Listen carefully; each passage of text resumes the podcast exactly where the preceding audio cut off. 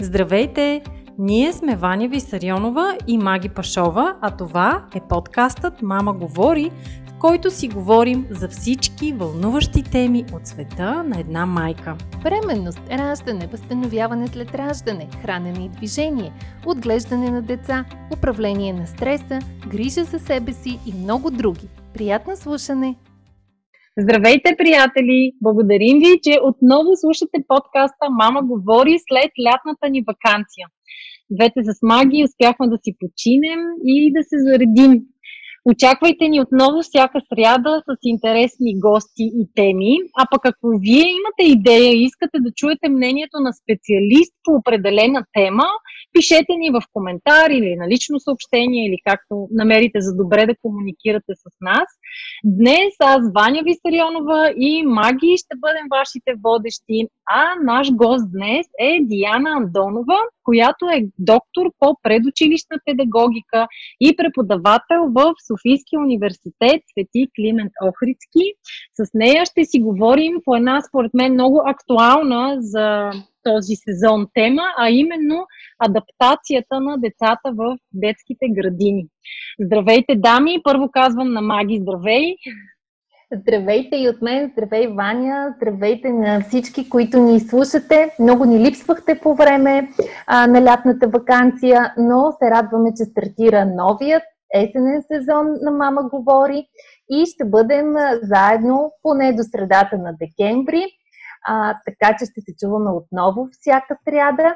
А днешната тема е особено интересна както за много от вас, така и за мен, защото а, моето дете става на годинка. Не съм сигурна дали ще го пусна на ясла, но съм сигурна, че а, ще посещава детска градина и когато този момент дойде, а, въпросът с адаптацията, с първите дни ще ми бъде особено актуален, така че с интерес ще чуя мнението на Диана по темата и това как да подготвим детето, пък и себе си, за това наистина сериозно преминаване от семейната към социалната среда. Здравей, Диди! Благодарим ти, че гостуваш в "Мама говори". Здравейте на всички! Много благодаря на Ваня и Маги за поканата. А, Диди, аз ще направя едно кратко твое представяне. Значи ти от няколко години а, задълбочено работиш точно върху проблема с адаптацията на децата в а, детските градини, а от две години работиш по проект "Модел за адаптация" с присъствие на родител при постъпване в яслена група или първа група на детска градина в държавни и общински детски градини. Това мисля, че е много важно да се подчертае, че говорим за държавни и общински детски градини, като целта на този проект и въобще на цялата тази идея е да се избегне емоционалния шок, силния стрес и травмата от изоставяне, които много дечица преживяват. Ам, като ам, миналата година си работила по такъв а, пилотен експеримент. Резултатите са били чудесни, както за родителите, така и за децата. А, ще очакваме да ни, ще ти дадем думата да ни разкажеш повече.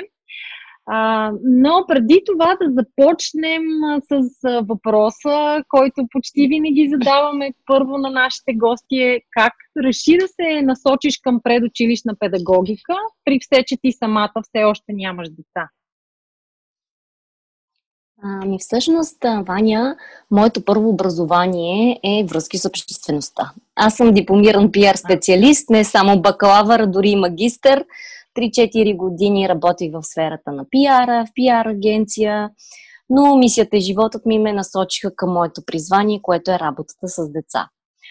Започнах като преподавател по ранно чуждоезиково обучение, т.е.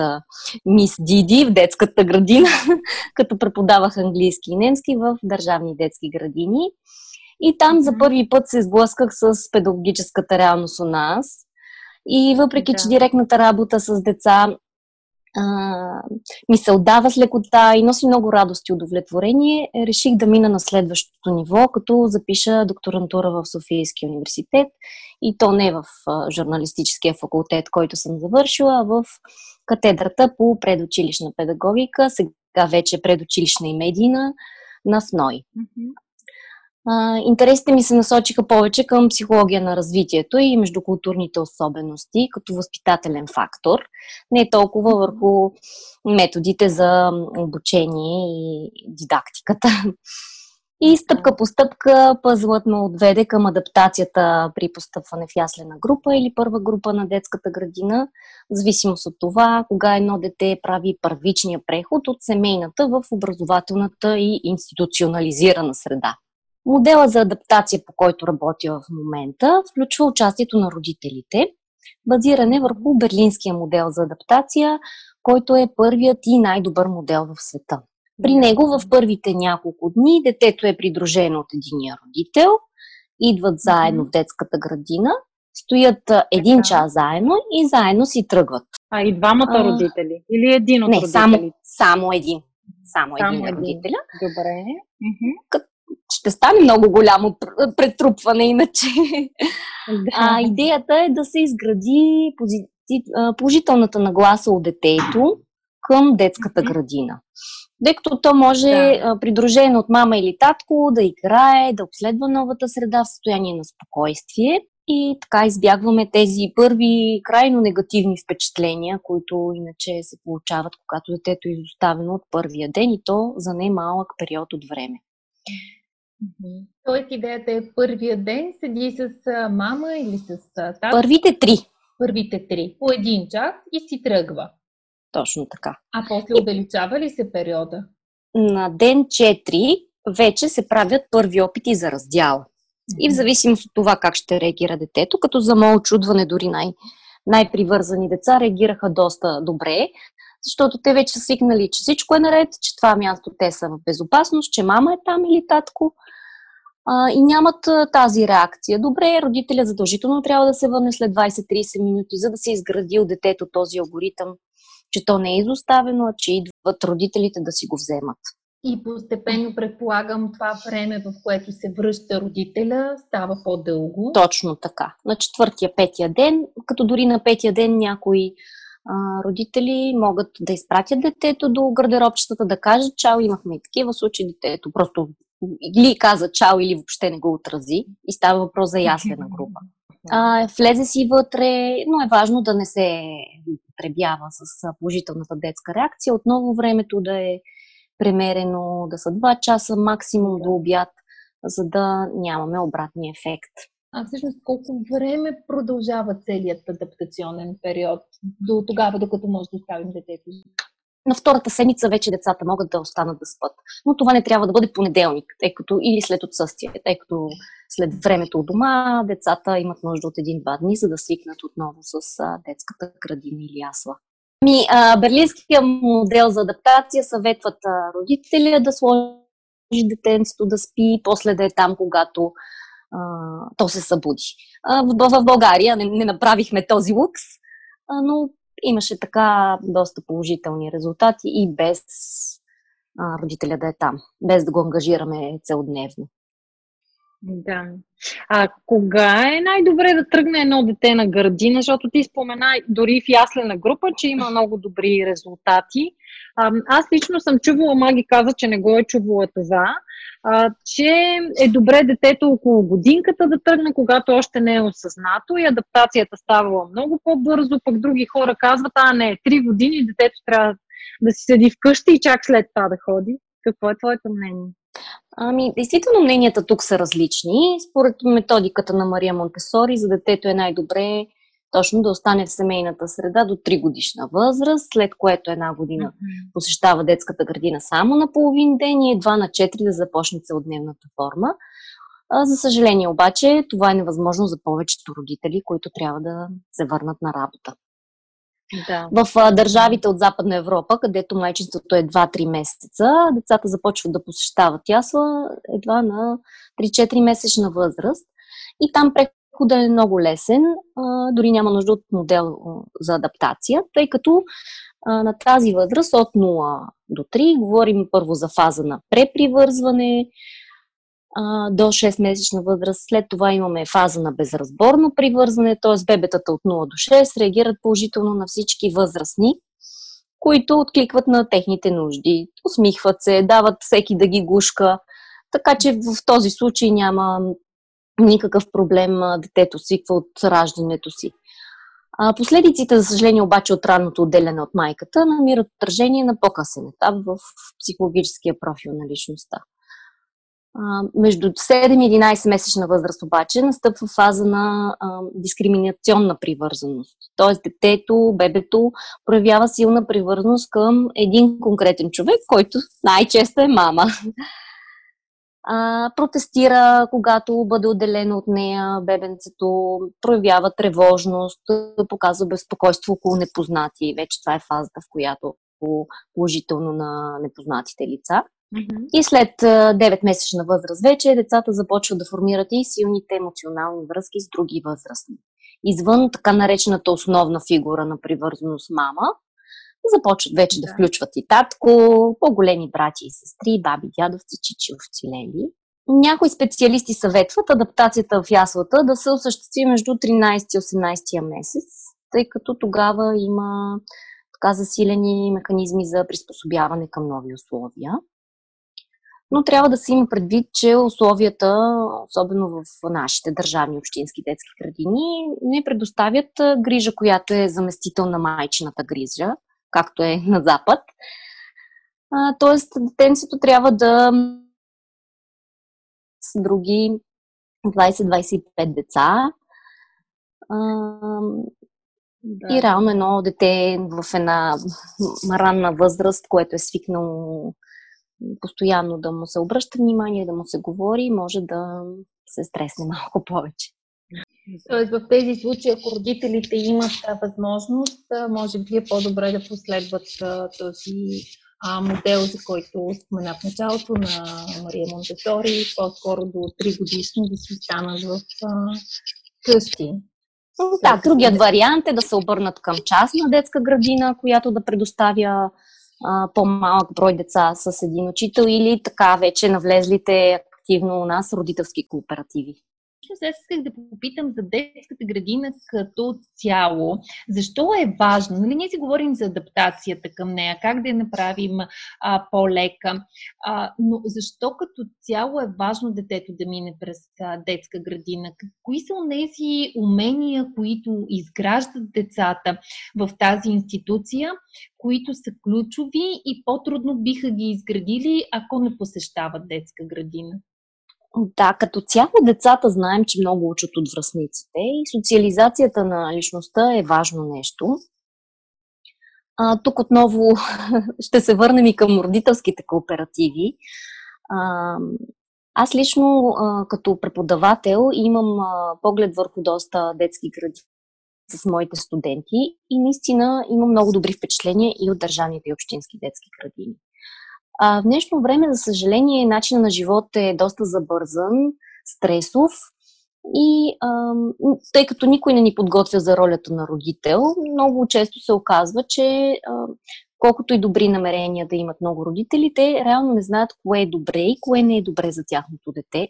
И се оказва, че в момента, в който детето тръгне на детска градина, то тепърва сваля памперса, тепърва проговаря, тепърва започва да се храни с най-различни храни, не само любими, не само пасирани. В днешно време се оказва, че много родители пасират храната на децата от дома, което не е добре, тъй като не се формира дъвкателния апарат, там говорния апарат. Тоест детската градина в много отношения, подпомага всичко това, с което родителите не могат да се справят. Детето да яде под час, да седи мирно, докато се храни, да не трябва да го гониш с лъжицата из целия апартамент. И всякакви такива навици за самообслужване, които понякога на днешните родители, които се стремят да са деликатни, мили, а не строги, както е било едно време, им е трудно да наложат правила и дисциплина на децата. Тоест, при всички случаи е хубаво да минат децата през детска градина. Със сигурност, да. Аз съм много отличен опит да кажа. Моя син не е ходил на градина. Той ходи три дена, ама беше на по-голяма възраст, на четири години, рева три дена, много. И на четвъртия просто не можах да го сваля от колата. Хвана се за седалката на колата. Тати, спаси ме, мамо, спаси ме. нямаше сила, която да, нали, вече съответно и аз нямаше как да го вкарам на сила в градината. И това бяха опитите. А, но прави впечатление, че сега определено му е по-трудно в училище. Точно най-вече с правилата, за които ти казваш. Следване на правила, да се съобразява, нали, че започват по едно и също време, свършват по едно и също време, че понякога учителката се кара и това е нормално. И всякакви такива неща. Му е по-трудно. Да, сблъсъка с а, така наречената институционализирана образователна среда става рано или късно. Ако детето не е в частно училище до единайсети-дванайсети клас, в някакъв момент настава а, сблъсъка точно с институцията. А, аз също да. Тук мога да споделя отличен опит. Аз самата не съм ходила на детска градина, т.е. правили се опити да ме а, пуснат. Много съм боледувала и тъй като по това време пък а, се е родил по-малкият ми брат, майка ми е останала вкъщи да го гледа и съответно а, се грижила и за мен и съм пропуснала детската градина. А, според мен, начинът по който това ми се отразило, пък аз нямах проблем с а, училище и спазването на изисквания и дисциплина, имах проблем с общуването, а, по-трудно да се интегрирам в групата на другите деца и също така страхотен проблем с авторитетите, който много по-късно съм коментирала с а, терапевти, с психолози, а, защо всъщност имам изключителен респект към а, авторитети и това, което а, стана ясно, е, че този това отношение към авторитета учител се гради по един начин в детската градина и в крайна сметка, нали, детето се научава да уважава а, учителя, но не и да се страхува от него, докато в училище, ако е пропуснат този етап, по по-друг начин е динамиката а, и съответно на мен ми се беше отразило по начин, по който да се притеснявам ненужно много от хората, които считам за авторитет. Работих съвсем целенасочено, за да преодолея а, това, този недостатък, но а, наистина липсата на пропуска на детската градина, на нещата, които научават там децата, на уменията, които усвояват, може да се отрази а, доста дълбоко и на доста по-късен етап. Така че аз лично съм привърженик на детската градина. Като цяло, да. Авторитетите, това, което спомена, а, тук много е важна личността на учителя. Аз винаги това съм казвала, независимо дали става висока такса или за най-обикновено държавно. Ако се случи на човек, който обича децата и обича професията си, м- всичко е наред. По същия начин и, и дали а, детето ще се сблъска с авторитет в детската градина или в училище, там вече е важна личността на педагога, който ще бъде кръжението му. Да се върнем, Диди, към, към адаптацията на, на децата. А, някои деца много по-лесно свикват с а, така, средата на детската градина или на яслата, а при други е доста по-бавно, по-травмиращо. Според теб, от какво зависи? Дали е въпрос на пол на детето или на характер, а, или на, както казваш, кой всъщност го посреща в училище, какъв е учителя, каква е средата там? Кой фактор е водещ от твоя опит? Водещия фактор е така наречената теория за привързаността, според която децата изграждат близки взаимоотношения с един конкретен човек, това, което говорихме за фазите на привързаност. И а, има вече деца, които чрез различни диагностични методи се установява едно дете каква привързаност има. Така наречената сигурна привързаност е най-психически устойчивата. Това са деца, които са спокойни, че родителят ще ги вземе, посрещат го положително, но те задължително а, го предпочитат и е, най-нормалната детска реакция е да се разплачат, когато са сред непознати и родителят отсъства. Другите видове привързаност вече, силно привързаните деца, няма да използвам терминология, да не ви объркам, но при тях това са децата, едина те са силно привързани към майката, често дори и при, след раздяла, дори когато тя се завърне, те не могат да се успокоят, продължават да плачат. Психолозите казват, че това са деца, които не са получили константна родителска грижа, т.е. веднъж е било откликнато на техните нужди, веднъж не е. И по някакъв начин в един момент, колкото и родителя да се старае, е възможно да се случи така, че детето да се стресира, че ще бъде изоставено и оттам нататък да е малко по-привързано.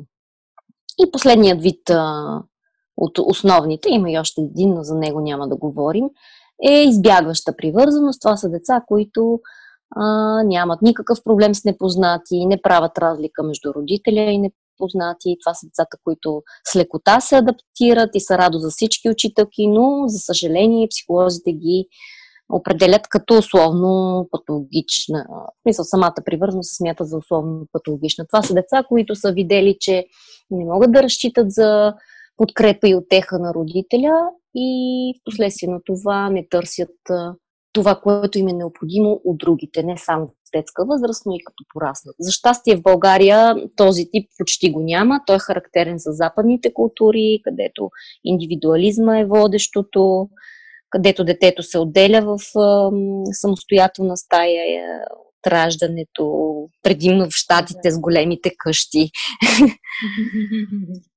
Да. И така.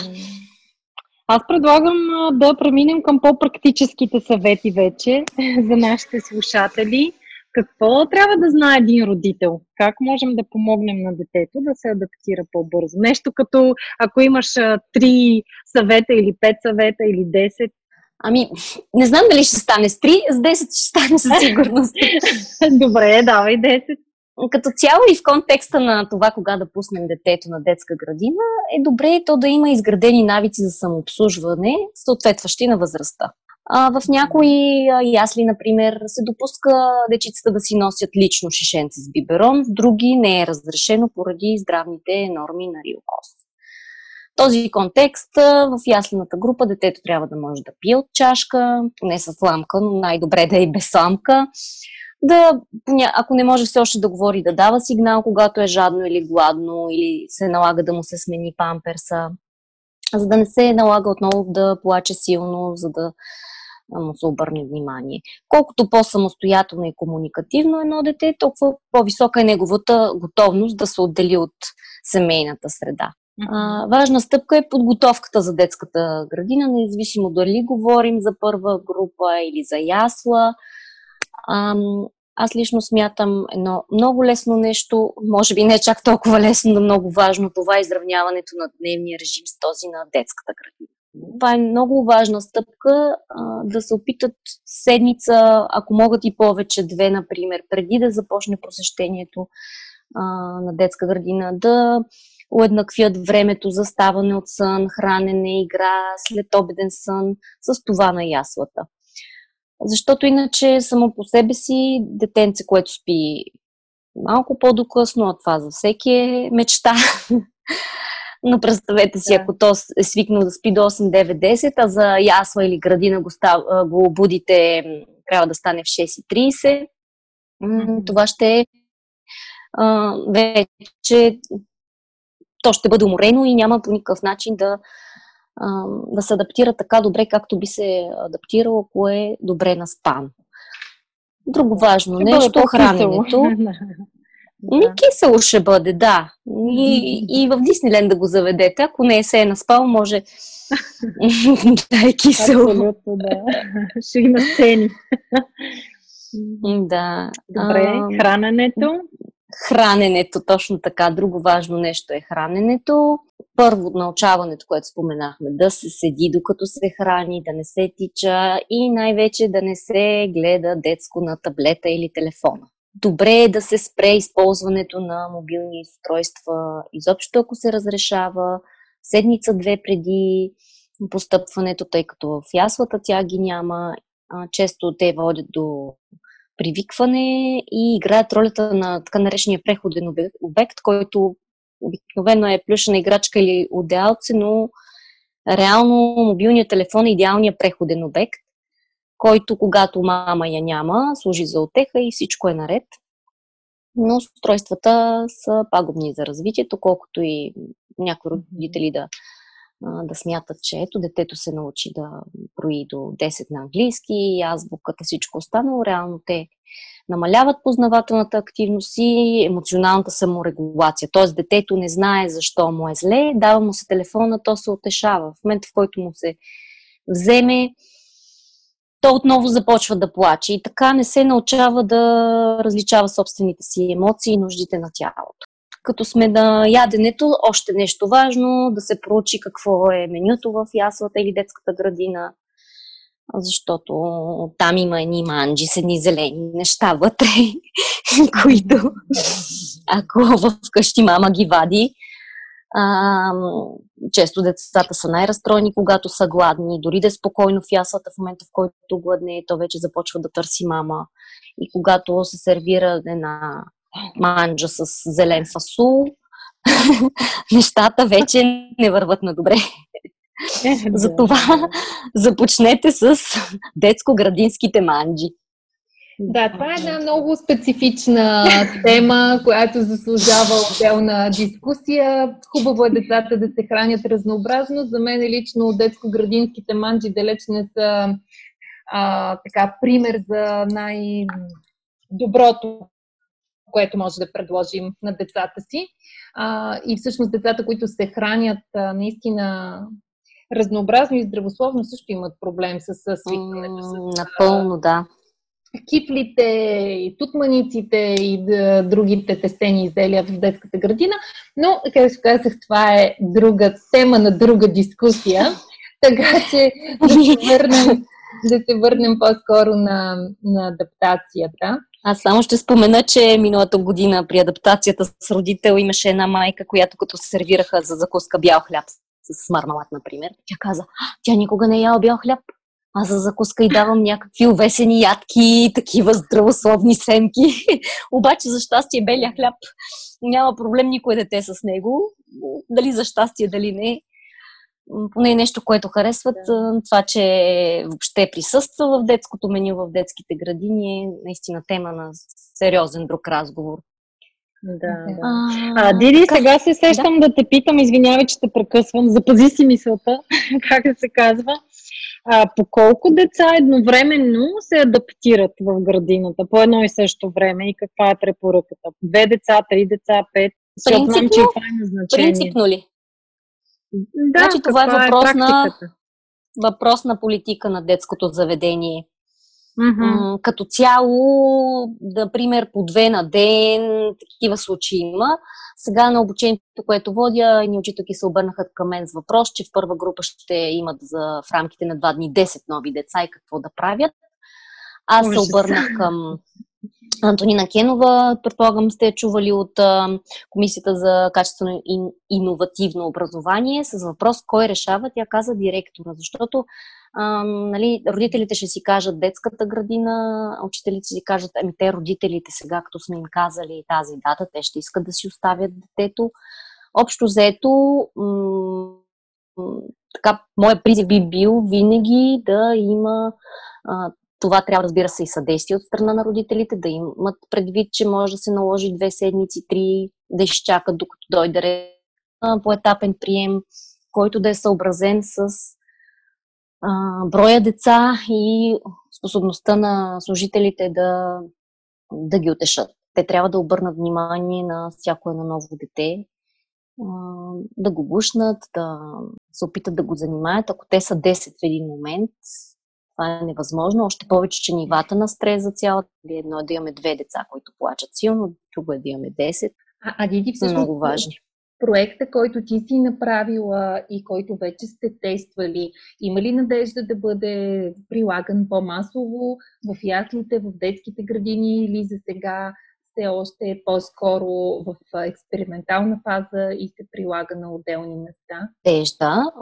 Надеждата на мен лично ми се даде миналата година, началото на две хиляди и деветнайсета, когато МОН пусна една програма "Успяваме заедно", насочена към детски градини.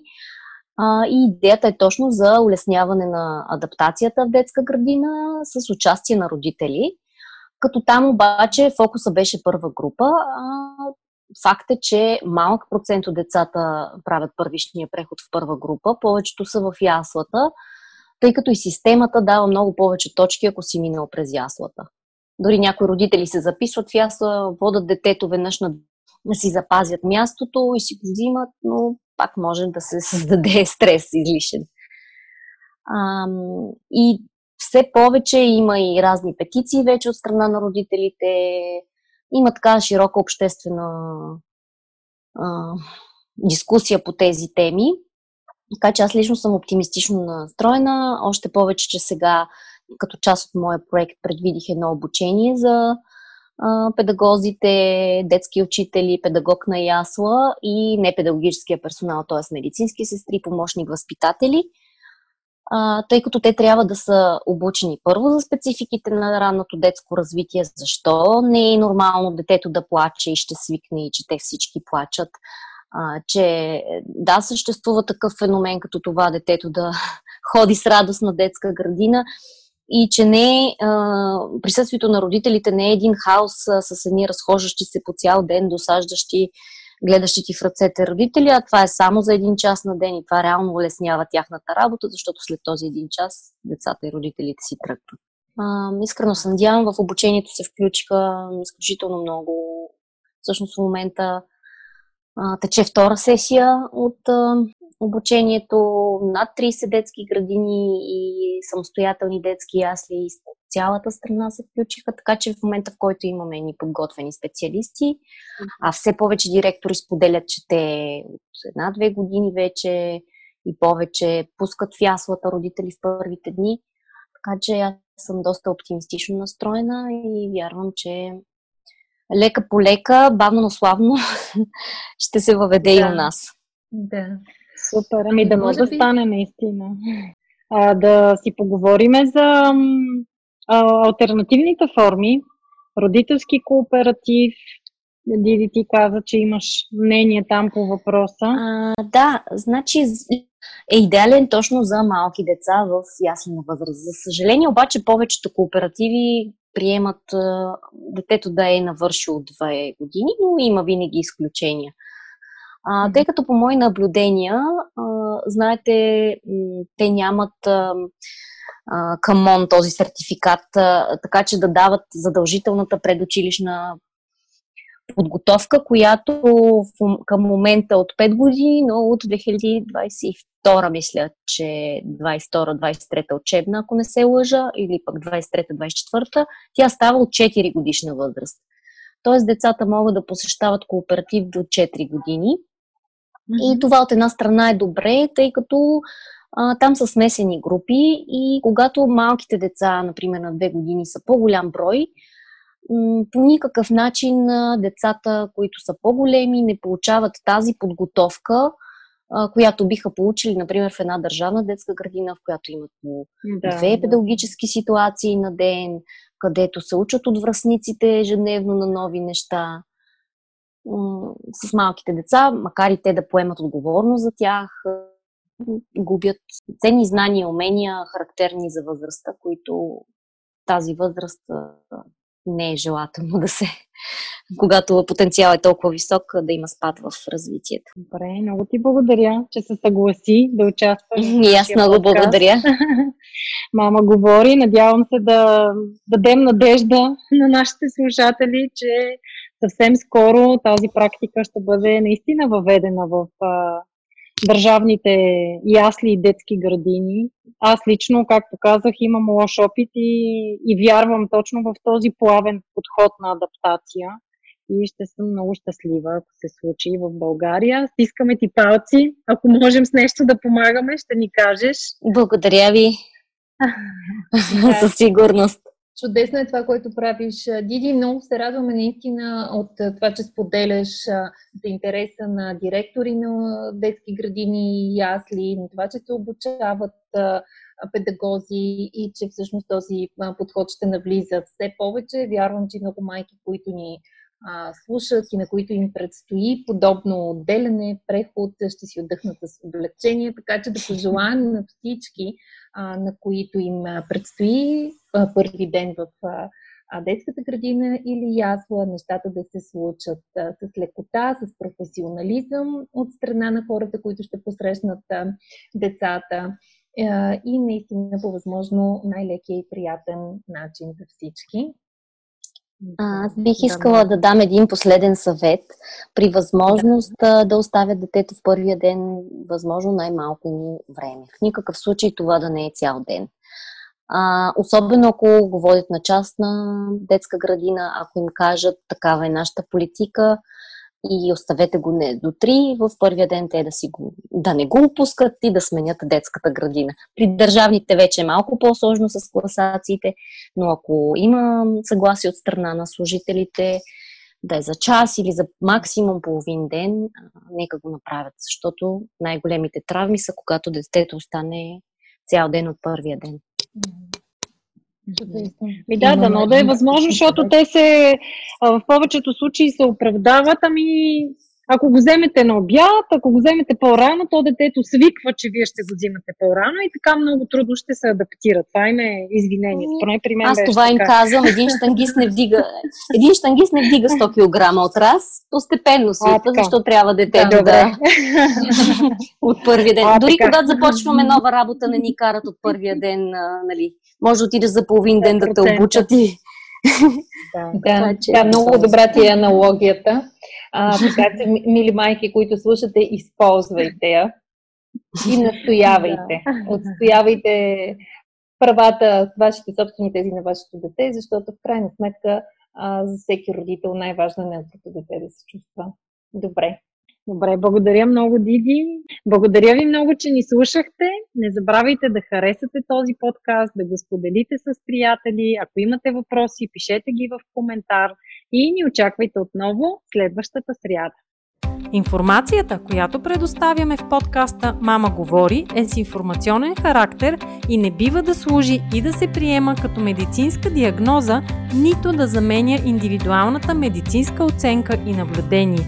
Преди да решите да се доверите на нас или други източници, свързани с диастазата, моля, консултирайте се с вашия лекар и или хирург. За повече информация посетете нашата веб страница мама сам точка би джи и се включете в нашите онлайн програми. Програмата "Не на диастазата" за ефективно и дългосрочно възстановяване след раждане, програмата "Мама ще съм" за бъдещи майки и програмата "Мама презарежда" за всички преуморени майки. Очакваме ви онлайн!